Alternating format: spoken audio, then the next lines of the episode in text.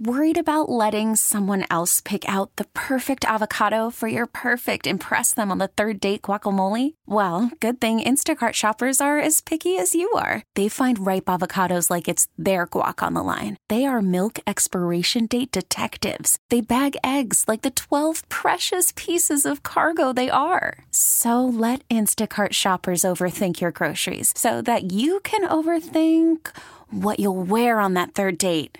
Download the Instacart app to get free delivery on your first three orders while supplies last. Minimum $10 per order, additional term supply.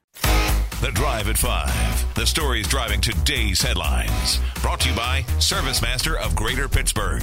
When disaster strikes, demand the yellow van on 100.1 FM and AM 1020. KDKA. Observe the posted speed limit. Please make sure you take your time to merge safely and keep all your arms and hands inside the cabin as we head down the road with the drive at 5. Conservative Supreme Court justices appeared skeptical about the legality of President Joe Biden's student loan debt relief plan. Questions remain as to whether the challengers have legal standing to sue. The program, which would allow eligible borrowers to cancel as much as $20,000 in debt, has been blocked since the 8th U.S. Circuit Court of Appeals issued a temporary hold back in October. There are major doubts it will ever go into effect. Challengers argue the administration's proposal, which was announced by Biden in August, violates the Constitution and federal law, partly because it circumvents Congress, which is said to have the sole power to create laws related to student loan forgiveness. The Justice justices could decide the case based on a legal argument made by challengers that the Supreme Court has recently embraced called the Major Questions Doctrine. Under that category, federal agencies cannot initiate sweeping new policies that have significant economic impact without having the express authorization from Congress. Now, the conservative majority cited the major questions doctrine last year in blocking Biden's COVID vaccination or test requirement for larger businesses and curbing the authority of the Environmental Protection Agency to limit carbon emissions from power plants. Key threshold question is whether any of the challengers have legal standing to sue in the first place. Many observers think that if the court, which has a 6 3 conservative majority, finds the challengers had standing to sue, it will almost certainly then conclude that Biden's plan is unlawful.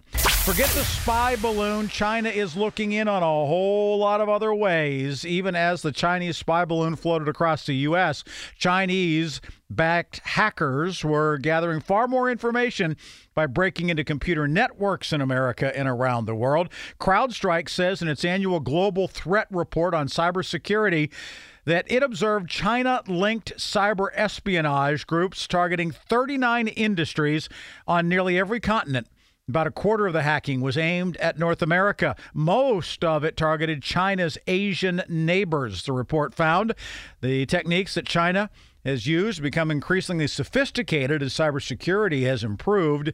They endemic at this point. They're everywhere, says Adam Meyers, CrowdStrike's head of intelligence. U.S. officials say China like the U.S., hacks into the networks of its adversaries to gather intelligence. But they say China also hacks private corporations, stealing intellectual property, which the U.S. says it does not do.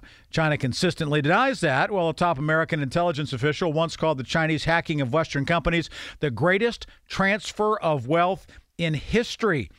Hacking remains the chief Chinese espionage activity, says James Lewis, who's a cybersecurity expert. Hacking is where they make their money. The balloon doesn't even register. Congressional Gang of Eight to get a long awaited briefing on Trump, Biden, and Pence documents. That bipartisan group of high ranking lawmakers will receive their first briefing today on the various classified documents that were found on the properties of President Joe Biden, former President Donald Trump, and former Vice President Mike Pence, according to a couple of sources telling NBC News. Members of the so called Gang of Eight have been calling for such a briefing since the FBI executed a search warrant at Trump's Mar a Lago estate back in August, recovering documents that included more than 100 with classified markings.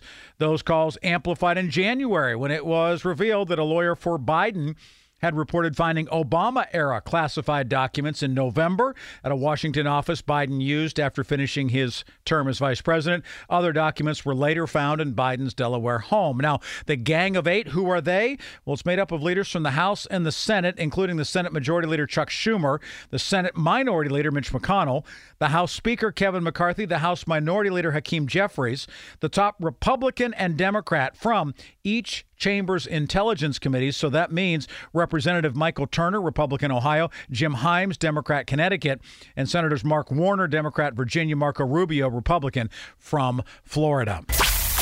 President Biden nominating Julie Su as labor secretary. The Biden made uh, president, excuse me, made that announcement that that is his choice. Su is currently the deputy secretary of labor. If confirmed by the Senate, she'd be the first Asian American to serve as cabinet secretary under Biden. If confirmed, she would replace Marty Walsh, who left the administration to become head of the National Hockey League Players Association. A source in the labor movement said the White House notified them of the decision on Tuesday. Before Biden announced his pick, Senator Elizabeth Warren, Democrat Massachusetts, showed praise on Su's abilities. Senator Bernie Sanders, who chairs the Health, Education, Labor, and Pensions Committee, praised the nomination in a statement, saying, I'm confident Julie Su will be an excellent Secretary of Labor. I look forward to working with her and protecting workers' rights and build trade union movement in this country, said Bernie Sanders. The uh, near miss has happened again, this time at Logan International Airport. Federal Aviation Administration is looking into another close call, this one between a JetBlue flight that was preparing to land and a Learjet that was taking off without clearance Monday night at Boston's Logan International Airport. The incident happened just before 7. According to the preliminary review, the pilot of a Learjet 60 took off without clearance while JetBlue Flight 206 was preparing to land on an intersecting runway, said that statement.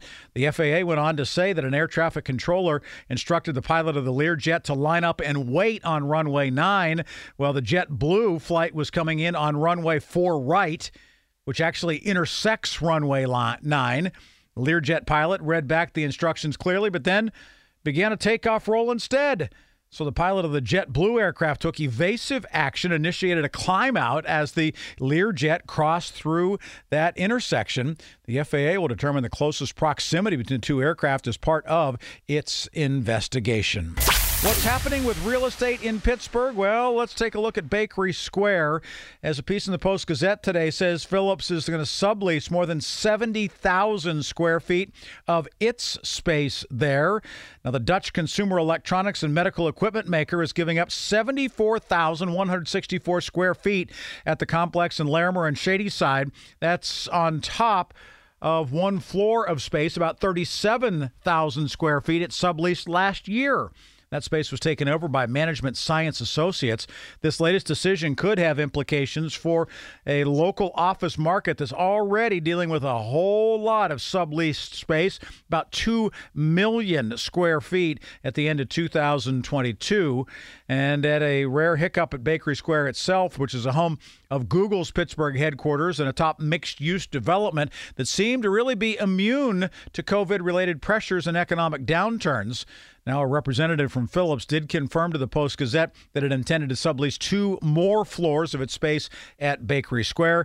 Philips moved its headquarters from Murrysville into the Bakery Square office, Bakery Square 3. About two years ago, it had signed a lease to take on more than 200,000 square feet in that particular structure. And that is today's drive at 5. It's 5:15 the 28th of February, and those are the stories driving headlines on this the final day of February. The Drive at 5. The stories driving today's headlines. Brought to you by ServiceMaster of Greater Pittsburgh. When disaster strikes, demand the yellow van on 100.1 FM and AM 1020. KDKA. T-Mobile has invested billions to light up America's largest 5G network from big cities to small towns, including right here in yours. And great coverage is just the beginning. Right now, families and small businesses can save up to 20% versus AT&T and Verizon when they switch. Visit your local T-Mobile store today.